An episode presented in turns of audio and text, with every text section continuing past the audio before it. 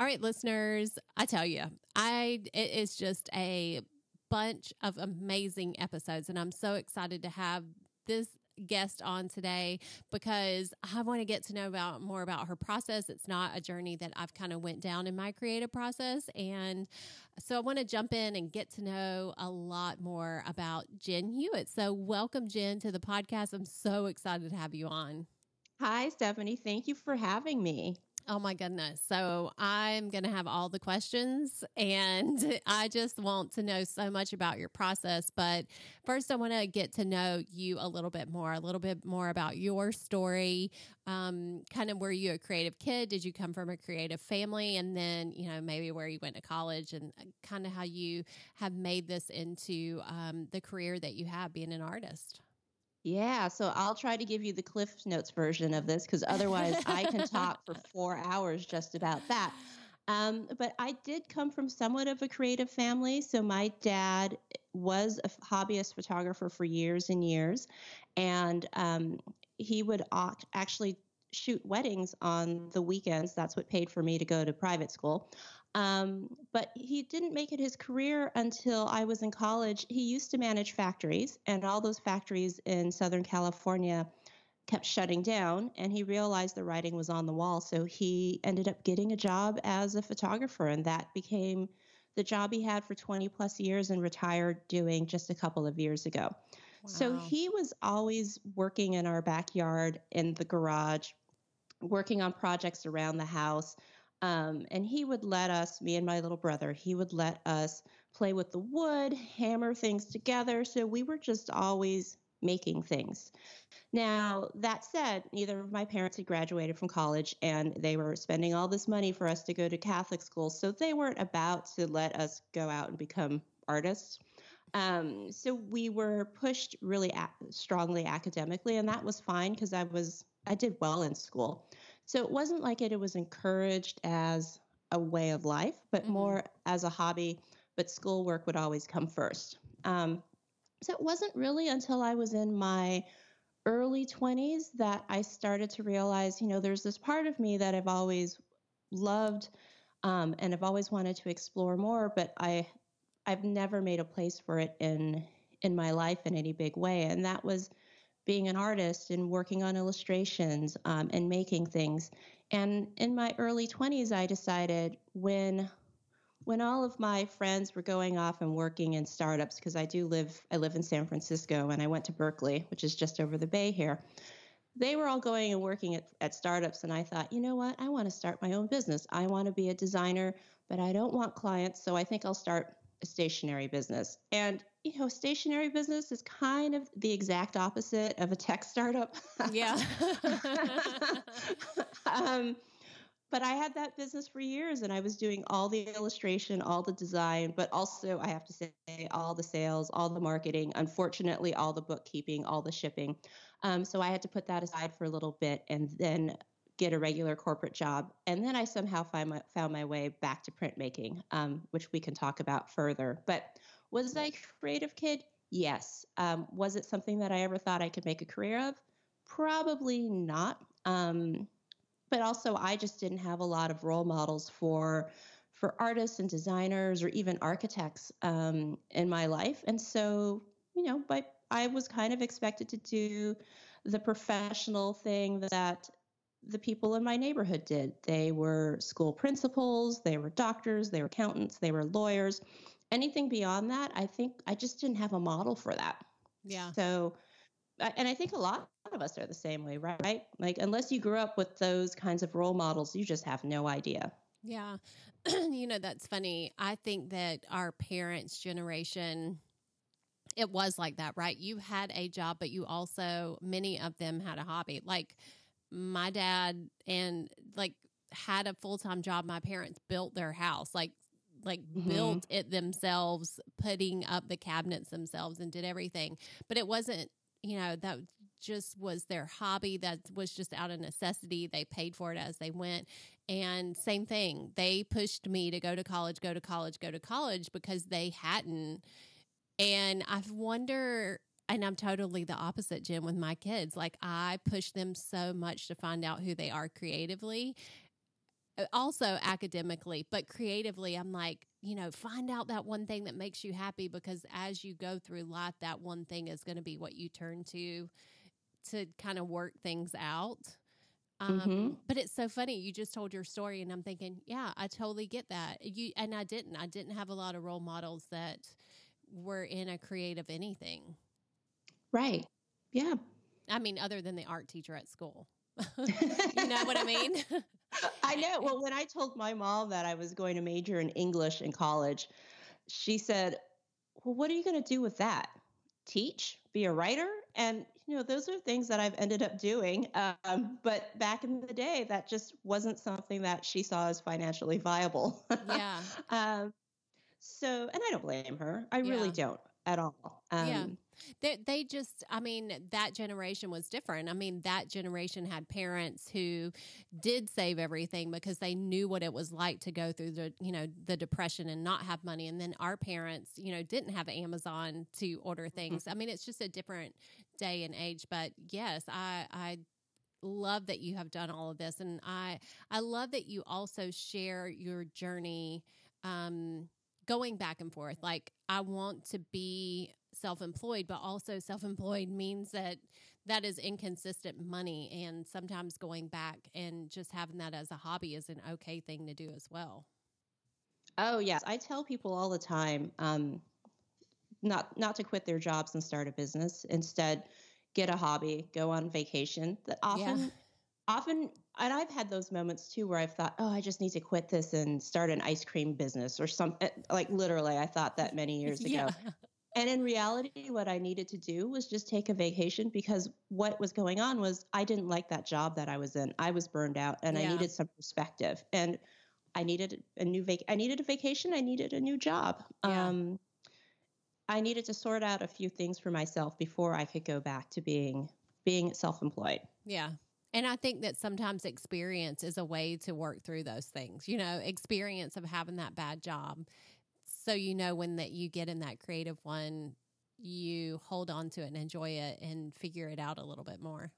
Oh right. Well i'm 43 now and i gotta say if i have to go back and get a regular full-time job working for someone else i would be very sad. So i hope to do this until the day i die. This this this is my long-term plan is yeah. to is to be self-employed to be an artist um, to do all different kinds of interesting things with the rest of my life. Yeah. Um, and not that working for someone else full time is not an interesting or fulfilling thing. It's just not for me. Yeah. No, I totally get that. Like, I totally understand that. Um, so, one thing that you do is a little bit different creativity, create, creatively Sorry, I couldn't get that out right. um, creatively than I do. So your latest book, which is from Roost Books, and I will brag on Roost Books right now that I love their books. I think they are just a phenomenal publisher.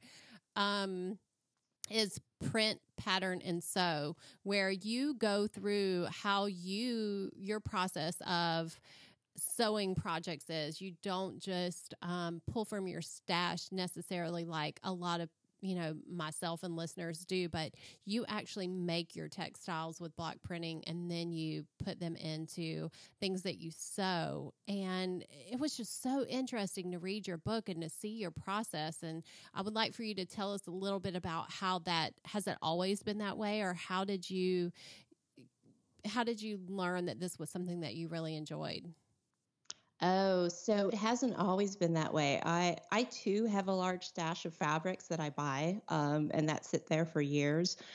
But I originally started sewing with fabric that I bought, and I was not able to find a lot of fabric that I really loved. And it's partly because when I started sewing, um, it was a lot harder to find good fabric online. Um, there just wasn't people weren't selling fabric yet online in the way that they are now. Yeah. And here in in San Francisco, where rent is so incredibly high, fabric stores just can't survive. They don't get enough volume of sales to pay their rent. So there weren't a ton of options for me for buying fun fashion fabric. So I could buy something that was a plain unprinted piece of fabric. And I figured out, oh, I can actually print on this I had done a project in 20, I think 2014 called 52 Weeks of Printmaking. And I had been screen printing up to that point, And what I wanted to do was explore other types of print media. So block printing, etching, lithography, um, and do a different project every single week. And it would just be a simple print on paper or fabric. Well, I waited to the last minute every single week because I was still working part time at that point. So I would do the quickest, easiest thing. And I'm a big fan of doing the quickest, easiest thing if you just need to get something done. I would carve a block and um, out of a soft carving medium, which is what I teach in the book. And then I would print it on a piece of fabric and voila, I had my print for the week. Well, I quickly figured out that I could actually apply that to printing on yardage. So I could block print on yardage and use that yardage to make my own clothes. And that way I would have the print and the color and the scale that I wanted. Um, so the following year, 2015, I embarked on a project called Print Patterns. So, which is the project that my book is named after. And that year, I block printed yardage every single month, and then I sewed it into a different garment each month. So at the end of the year, I had 12 different hand printed um, garments. And I couldn't I couldn't just futz around and say, oh, this month I'm going to do a scarf or I'm going to do a t-shirt. It actually had to be something that was a piece of clothing and something that I had actually sewn myself. So no, no printing, no printing one print on a pre-sewn t-shirt. That wouldn't have passed muster. Um, and so yeah, that's what that's what led to my book. But I really loved doing that project because I think I think we think that things are more difficult than they really are. Um, at least as you get older, I think when you're young, you think everything's easy. So you just dive into it and you make all the mistakes, which is totally fine. But with some experience, we often make things harder in our heads than they are in reality. Um, and I use the example that year for 11 months, I'd never sewn an, an invisible zipper ever. I was always intimidated by them. Don't ask me why, because now I can sew an invisible zipper and it's the easiest thing in the world. But I went for years without sewing an invisible zipper. And then that year, I did all these workarounds on projects so that I wouldn't have to sew an invisible zipper. I do that. I sewed, right? Like I did a skirt that had an elastic waist. Um, I did a wrap skirt that required, I kid you not, three and a half yards of fabric. yep. right? Like if I had just sewn the darn invisible zipper, I would not have had to block print three and a half yards of fabric. Um, so, but then finally at the end of the year, I thought, this is ridiculous. I'm just going to sew the the damn invisible zipper in there. I'm going to get the right zipper foot and I'm going to sit down and I'm going to do it and it will be it'll be fine. If I mess up, who cares? Well, I did it, and let me tell you, it was easy.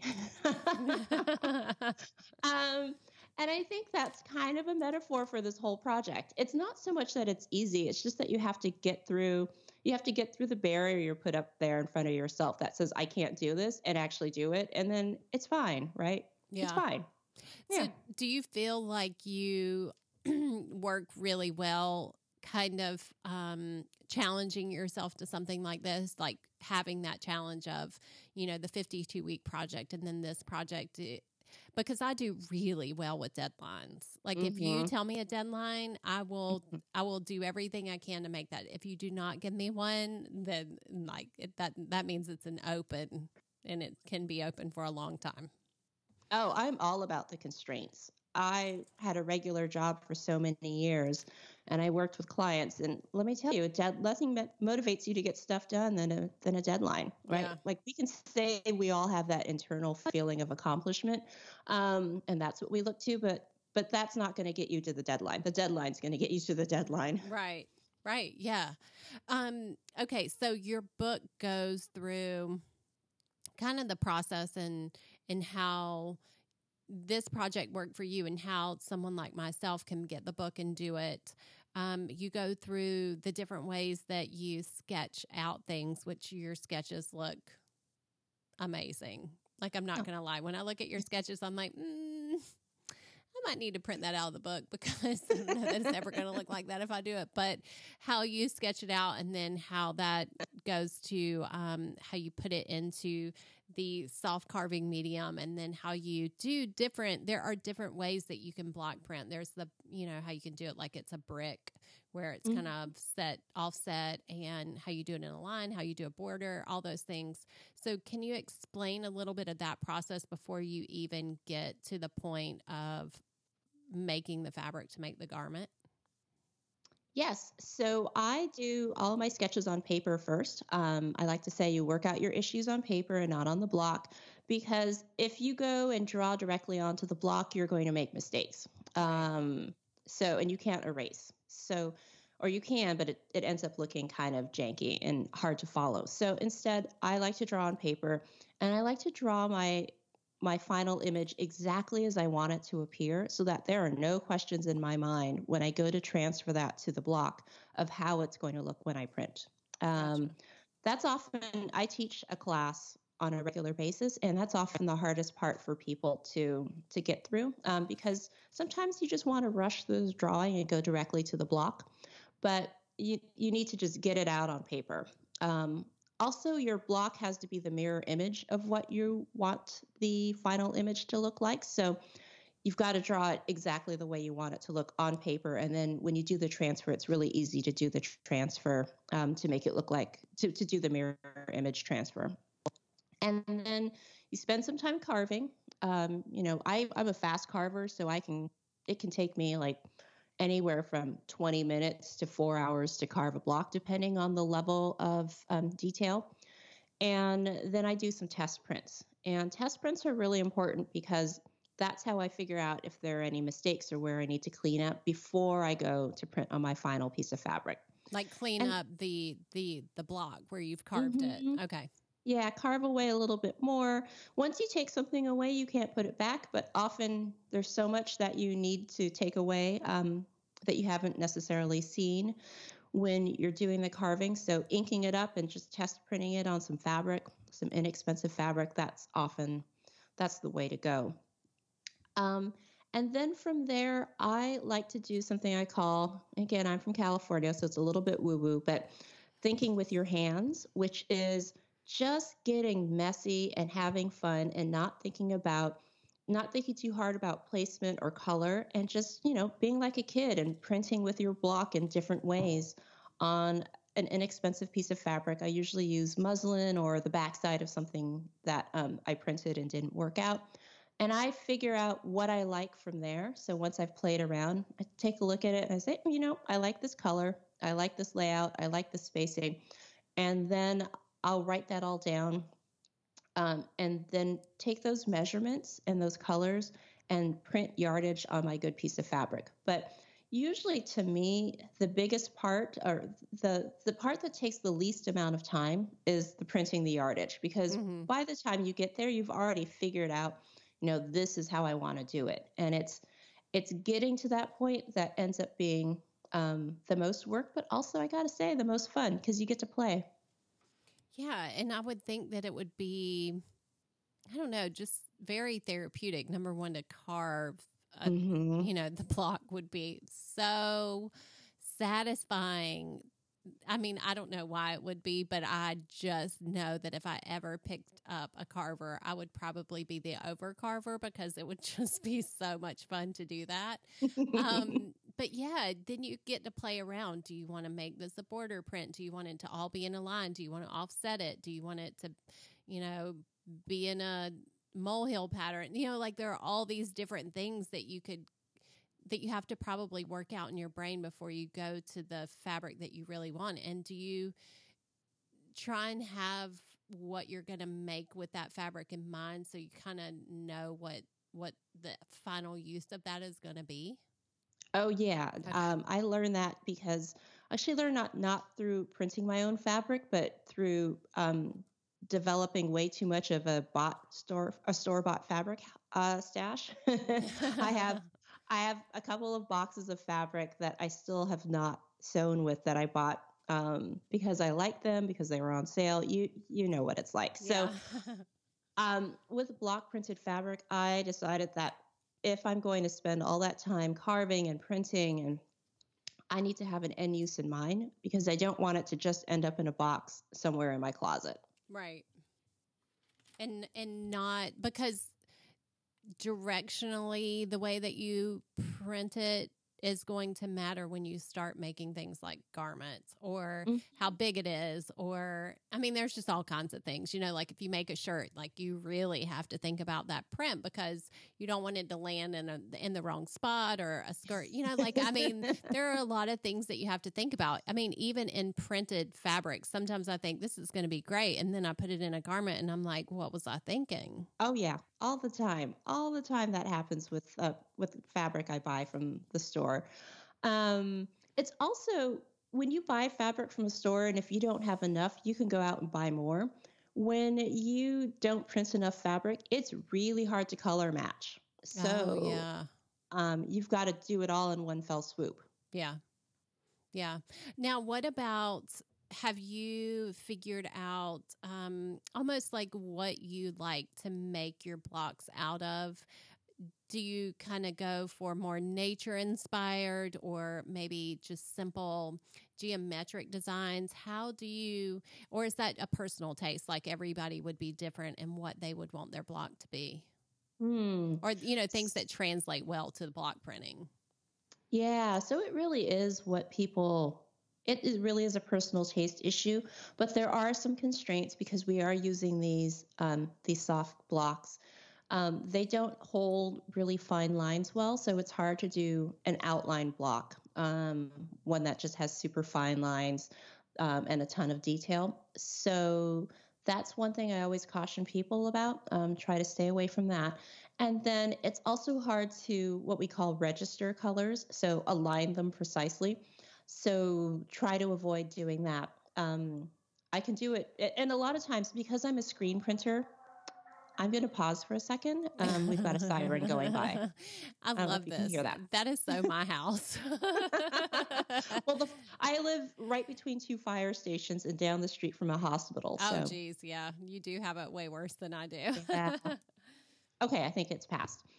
Um, so what was I saying? The last thing I said had something to do with outline, personal taste. Let me just think this through. Um, oh, so a lot of the work that I sell, or actually all of the work that I sell, is screen printed um, rather than block printed. And it actually has to do with kind of the look and feel of screen printing that I, I like for certain types of projects. And also um, because it's just much easier and more cost effective to do production printing with screen printing. yeah, Um, but often people will see my screen printed work and think that it's block printed and get frustrated because their own block printed work doesn't look like my screen printed work. So I'm often having to caveat um, everything in my classes with okay, so you're trying to do something that you can only achieve with screen printing. Here's what works really well with block printing, especially when you're just starting out. So big blocks of color, detail that's carved away rather than detail that remains. Um, geometrics are fantastic if you don't think you you can draw. I mean, I'll say I think everybody can draw, but if you think you can't draw, then I'm not going to argue with you. So Yeah. just work on some shapes. Um, and I think always, always, always go with your own point of view and your own personal taste. So if you're not a floral person, don't try to do florals. Um, and if you don't like bold geometrics, then don't go with bold geometrics. I think you can just do you can do what you want. Again, my motto is no one's going to die, so just do what you want. No one's going to die. Yeah. No one's going to judge you. This isn't for a grade. This is this is a project for you. that is so. I love that you said that. I say that to my kids all the time. My perfectionist daughter is like, "But what if I don't get an A?" And I'm like, "Guess what? Nothing." And she looks at me like, "What?" Right. I'm like, "Yeah, nothing. nothing happens." So same thing. Nothing happens. You just start over and you keep going. Exactly. And that's years ago because I'm also a recovering perfectionist and it took it took me years to get through this. Like I figured it out in my mid 30s and I actually got an assignment from my lovely therapist who I met just that day and she said, "Okay, you're a perfectionist. You need to go out there and consciously make a mistake and see what happens and report back to me." Oh, So the oh. next week she said, "What happened?" And I said, "Nothing." Yep. yep. that is so funny. Yes, I do those. I I am my child's therapist. I do the same thing. Well, good. You're saving her a lot of money down the road. I, well, my my background is counseling, but I really feel like I don't use that in my everyday. But um, I kind of feel like I, God knew that I needed that because I have her, and so I need to be hers. Uh, yes. um, so in your book, you have garments that you write so you can make this fabric and then make your own garments. And I have to say, listeners, I know so many of you say, I'm not going to show, I'm not going to sew up my own garments. It's very intimidating to me. It's a 3D instead of a 2D. I don't get it. I feel like the simplicity of what is in this book is so appealing to me. It's not. I want you to make a jacket and it's going to have all these crazy pockets and it's going to, you know, be bias this and all it, like it's just a simple jacket, a simple dress, a simple scarf, a simple shirt, but having all of these basics in your wardrobe you can build on. Mm-hmm. And yeah, I wanted some, something, some garments that just were not, um, that weren't fussy, right? Right, right, not fussy. Yeah. Mm-hmm. No weird seams, no princess seams. I didn't want anything to break up the print. Yeah. Which one? Um, I have to say your short sleeve dress and that mm-hmm. blue mm-hmm. with that print with the tulip. Oh man, that's a stunner. Oh, thank you. That's my favorite pattern from the book right now. I made when I went on book tour, I knew that I had to bring only clothes that I had made myself. So I made that dress. I think I have that dress in four different prints now. So um, it's an easy sew and it's got pockets and it's just the right length for me. Although, you know, you can lengthen it or shorten it. But for me, it's maybe a three hour sewing project. So it's pretty simple. Yeah. And the jacket, I mean, I have to say, totally wearable you could totally get crazy quilters with this, mm-hmm. right? You mm-hmm. could make this into something really fun or you can make it into something super simple, but it's it's a wearable piece that I don't think that you overdid. Does that make sense? Like I don't feel like it's undoable for someone who wants to make a garment for themselves. Yeah, I think that's right. In fact, I had someone on Amazon, my one bad review on Amazon said these patterns are too simple. I was like, yes, you, you got it. They're too simple. but I, I, there is so, I, I've talked so many people lately that the simplicity is what we crave almost like you feel like in this Instagram world that you need the more, the more, the more, the more. But I think, in all honesty, when we do those simple projects, those are the ones that we use and we gravitate towards in our everyday use of what we are making. I agree. And I have to say, my, my granny and my great granny sewed, and they were sewing. Well, my great granny, I think, could sew from just taking apart a garment and putting it back together. But um, they were using store bought patterns that just assumed you knew everything. Everything. So when you get everything, right? So when you get to my generation and we haven't had home ec and my mom didn't sew and my granny was a teacher, so she had no time to teach me any of this stuff. Um, the you get to my generation, we look at those patterns and we say, "Yeah, I don't get it. I don't know what they mean here."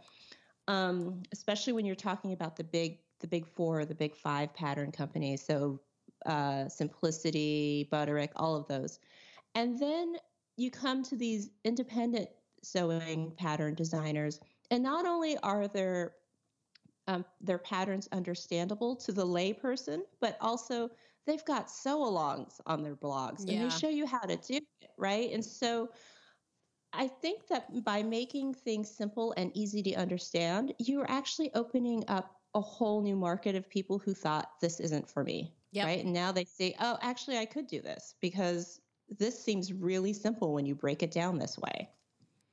Yes, and I talked to a quilter the other day, and um, I said, "But don't you think that everybody knows what a half square triangle is? I mean, like I feel so."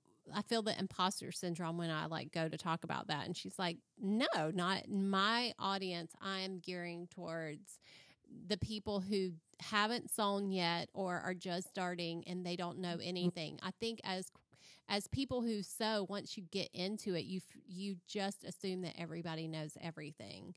not the case. And not the case for a really good quilter who's never made a garment or vice versa.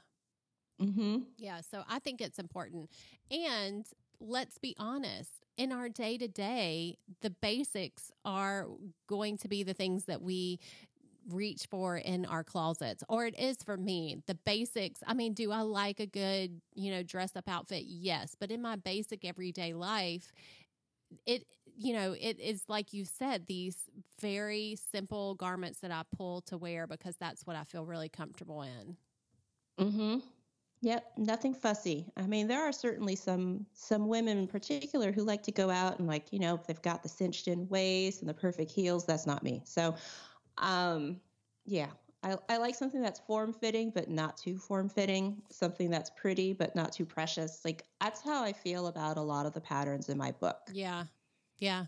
I have to say that the cap sleeve dress is I mean, you could do this dress in so many different things, right? You could mm-hmm. definitely fancy that up with a good border print if you wanted to. You could, I mean, there's just so many different things that you could do with that particular. Oh, yeah.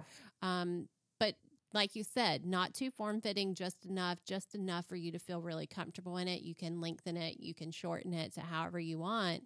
And it's such a good staple, such a phenomenal staple. In cold weather, you can put a cardigan and a scarf. There's just so many different things. And that's one thing I really liked about this book. I like that you didn't get crazy with the patterns. I like that they were simple, easy to do, wearable pieces that say you didn't want to block print your fabric. Mm-hmm you could still do these patterns in your everyday fabric. And then mm-hmm. I bet when you did that, you would say, Oh, but what if I block printed it? Like I feel when I've looked at the book, I thought about those people who m- would make the pattern in their everyday fabric and then go, Oh, but what if I challenge myself to be more like Jen and use those suggestions that were in the front part of the book? Did you think about that juxtaposition? Because it is two two sections of the book, right? You could use them mm-hmm. separately or you could use them together. Oh, I definitely thought about that. Um, in fact, I I've sewn many clothes for myself using those patterns, not using my block printed fabric. Um, you know, so I'm a I'm a classic example of of that. And I don't think, you know, it's interesting. I think a lot of people buy the book because they want a block print or they buy the book because they want the patterns. They don't necessarily buy the book because they want both. both. Um, so it's almost like you're getting two books in one. But I just felt like I couldn't do a whole book about block printing on fabric and printing up some yardage and then say, okay, we're done. Yeah. Nothing to see here. Go out and do your own thing.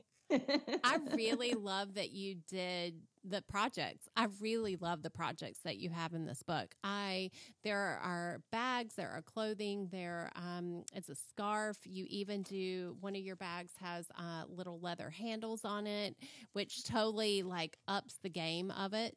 Right, makes it look uh, just a you yep. know that hint of just a little bit extra with those leather handles. Um, it was such a good variety, and I don't know. What was one of your favorite things in the book that, um, you know, one of your favorite patterns in the book that you feel like you go to mm-hmm. over and over? Well, for the clothes that I wear, I wear that short sleeve dress the most. I actually need to sew some up in some winter fabrics because it's getting a little bit chilly here. Um, and eh, for the projects, the other the non-clothing projects, there's a cross-body bag there that you can adjust by tying um, by tying the strap. I've made that a number of times for gifts. Gifts. So um, that's one I use a lot, and that's also for me at least. It's a fairly quick sew. But if you're a quilter, it's also a quick sew because oh, it's yeah. just a bunch of squares. Honestly, it's a bunch of squares. And it's so cute too. I mean, you could really do so much with that pattern. And it's so cute with the little knot too. It gives it that little chicness that you want. I love that. Mm-hmm. Oh, my mom saw it. She said, "Oh, I want one of those." So I just gave her the one from the book. oh, I love that. Um, so does does your mom? I mean, is she? Uh, do you guys get to be creative together? Does you know? That's the one fun part about my. You know, now that I'm a mom and I'm a maker in my own right, I feel like I'm dragging my mom back into it.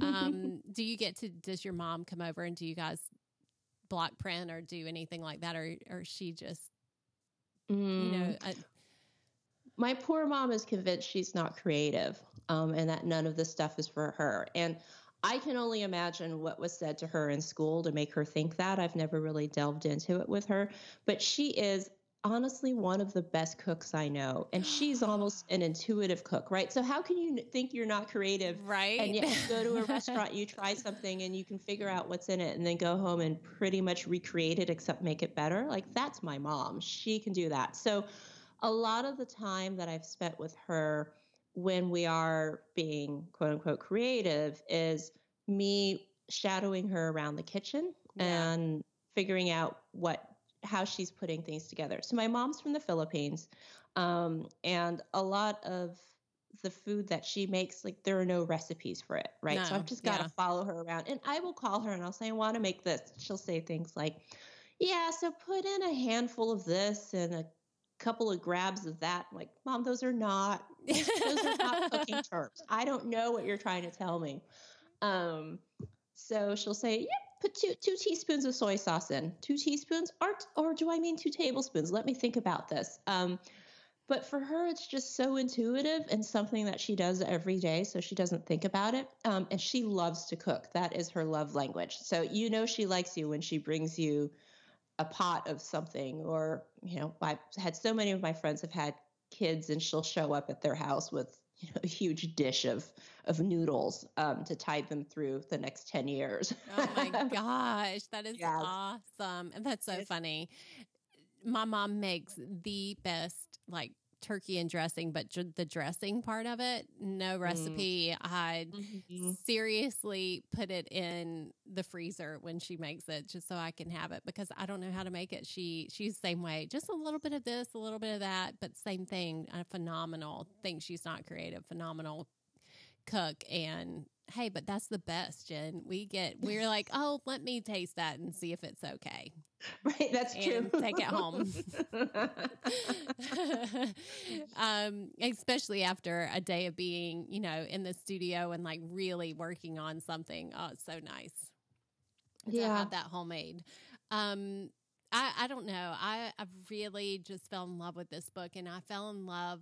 I it's it's fun to look at books and I get a lot of books for the podcast. Um but to me, I, I just I know this is in two sections, but for me it just made so much sense that you have the projects that you can use these because you know for me i'm thinking but what if i do block print this fabric? How am i going to use it? That would have been my question right? But your book totally answered that. Here are some projects that you can use and it totally made sense for me and i think it's such a well done book um, and I can only imagine coming to one of your, you know, you said you had to travel around for the book. I can only imagine how fun that was to see it out in the wild, but also show up and, you know, with the things that you have in the book. Ah, like I'm, I'm a little jealous that I wasn't anywhere around to attend. Oh, yes, I did bring them to. Um, I couldn't travel everywhere with them, but in Los Angeles and here in the Bay Area, I did bring a bunch of the clothes, and I had to put tags on them that said "not for sale" because I learned the hard way. I had a show a few years ago um, at a gallery in upstate New York of the clothes, not from the book, but from the Print Pattern Sew project, and they were hanging in a gallery with an explanation explanation of the project um, and people kept trying to buy them and try them on. So I had to actually have the gallery put up some signs that said not for sale, and people were so confused. So this time around, I made sure to have that front and center. These are just examples. Um, don't walk off with any of them. that is so funny. Um, okay, so I am a visual learner.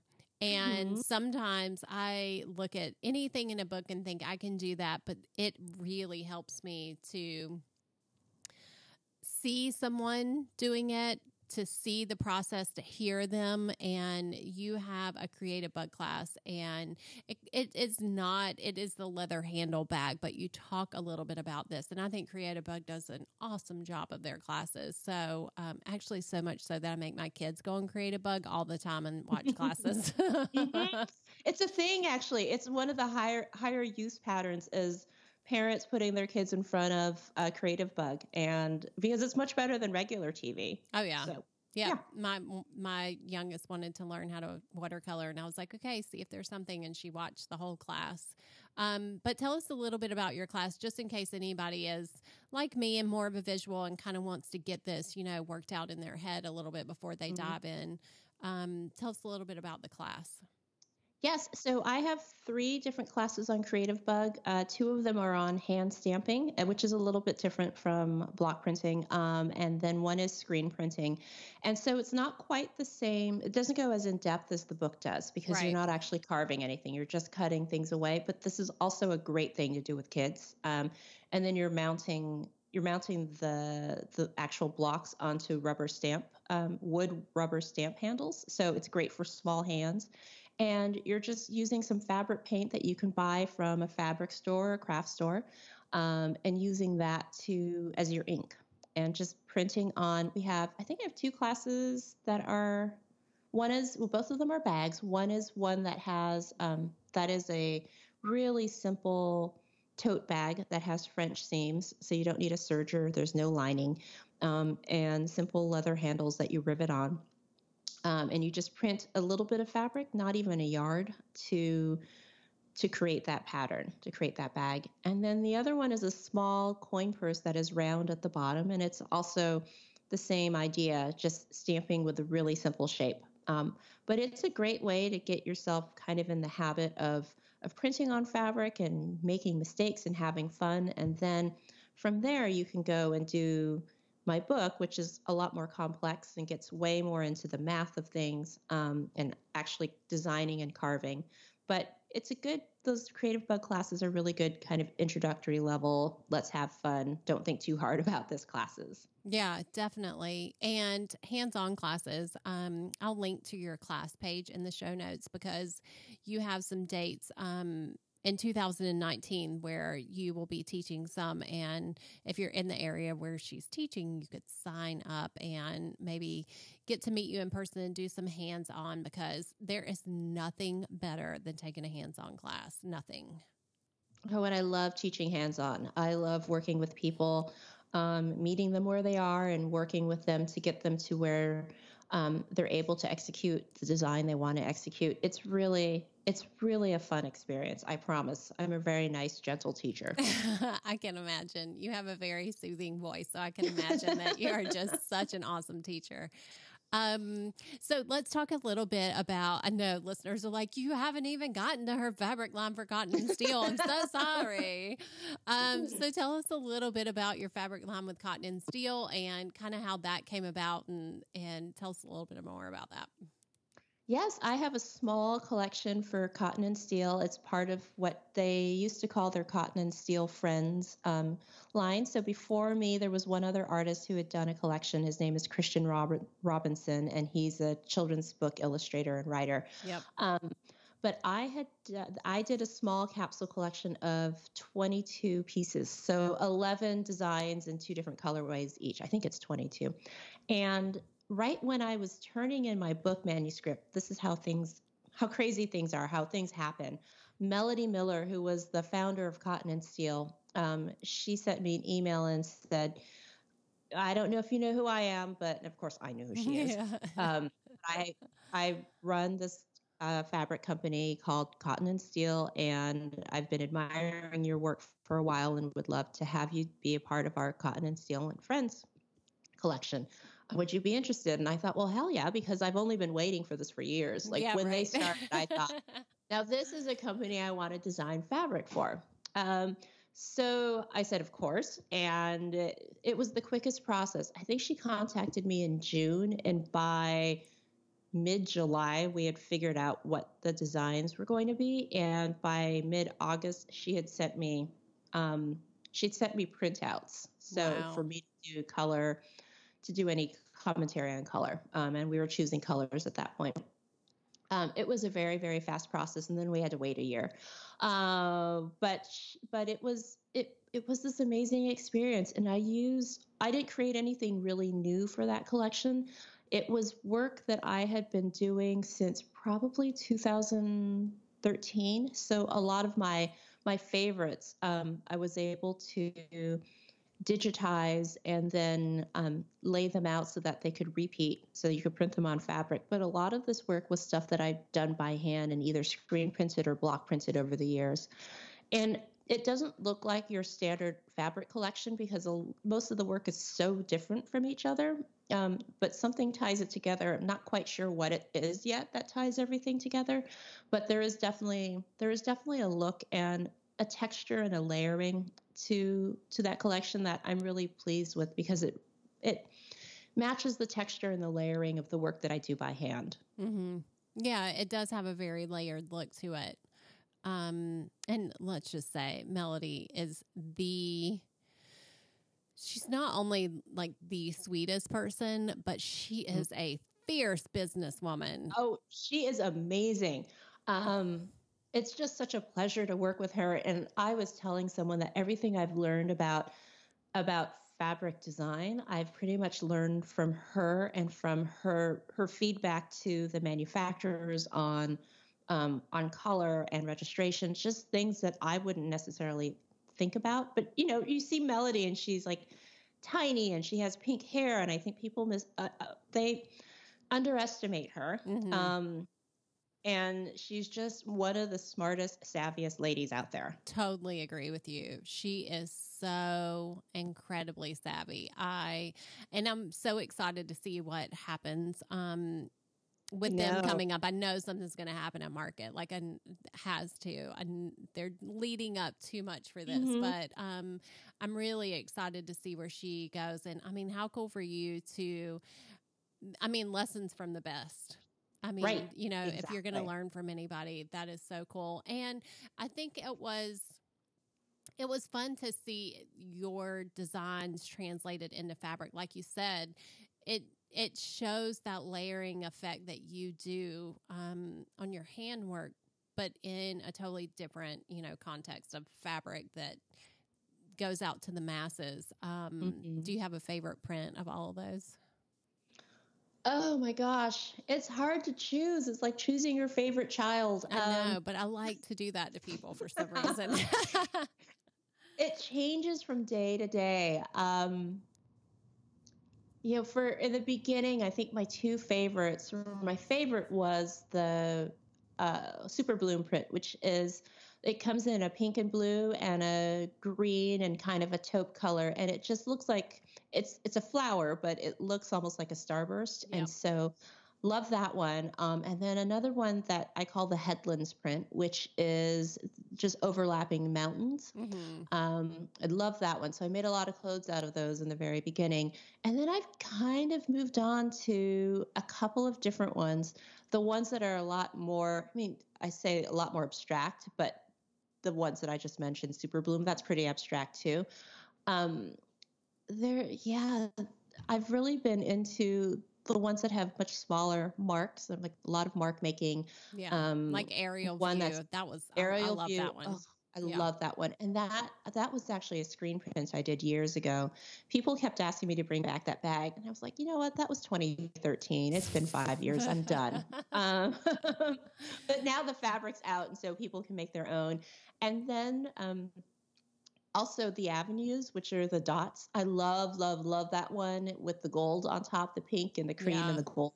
Oh, um, I, I'm scared to cut into that. I washed it and it's all ironed, and I thought I was going to make a skirt, and then I just pulled back and said, "No, am I sure that's what I want to do with this? Like, I only have five yards of each, which means I have 110 yards. So who am I kidding? I have so much fabric. Right. But what if I cut into this and I don't love it? Oh, then I'm out. I'm out of three yards. Ah. That's so funny. But so true. I mean, I'm laughing, but we all have been there. I bet listeners are going, "Yep, yep, I know what yep. that feels like." I mean, I have all this fabric, but I'm really scared to cut into that. Oh, um, and it's such a silly fear. I know, so silly. I mean, really, you could go buy some online if you needed to, but you know, it's just uh um I I would think that it would be it would be, you know, like for you, you do so many things that are um you know, one time and done things. You know, you make a piece of fabric, it's unique, and that is the only fabric that looks like that. And to then go into making where you have this line that is out to the masses, I would think that would be so interesting because now you're seeing other people use your fabrics in probably ways that you never dreamt of. Mm-hmm. Well, and I'm not a quilter. Um, I I think I've tried and one of these days I'll probably sit down and actually make a really good concerted effort to quilt. Um, I'm just not as precise. People will laugh, but I'm not as precise in in, in my measurements as many quilters are. Um, but so it's really fun to see that fabric show up in quilts. Mm-hmm. I I love seeing how these prints that are really I don't know textural end up in quilts, especially since a lot of quilting cotton tends to be very it's very vectory and very line. It's very line driven, um, and often that artwork can feel kind of flat. And so to see my very textured prints show up in something where they're unexpected has been really amazing. Mm-hmm. I would think so. Mm-hmm. I think it would be really interesting to, I mean, because there are so many different creatives. I think of buying fabric and you know making a quilt or a garment but i mean out mm-hmm. there in the masses that is only like the beginning right i mean there's so many different artists out there that use fabric in different ways mm-hmm. it would mm-hmm. be fun to see that translation uh yeah it's pretty amazing i mean i i love it and i, I I love the collection. I, I, think what I'm really drawn to are your colors, your use of um, mixing colors and and just your colors in general. Like I, I'm, I'm drawn to your blues. I love your blues so very much. But then again, I see how you integrate that peach with your with the orange. I love that. I, I don't know that I don't put that together a lot in my everyday makes, but when I see your mm-hmm. fabric having those colors, it makes me want to do something with peach and with orange and gray and white. It's just so striking. I I love the combination of peach and like an orange or gold color. I don't know why. Yeah. And it's like it's it's kind of a garish color combination to be honest. It's like mixing red and pink. It's just it's not something you would think to do because it might look a little bit tacky. And right, so right I, am working hard on taking the tacky factor out.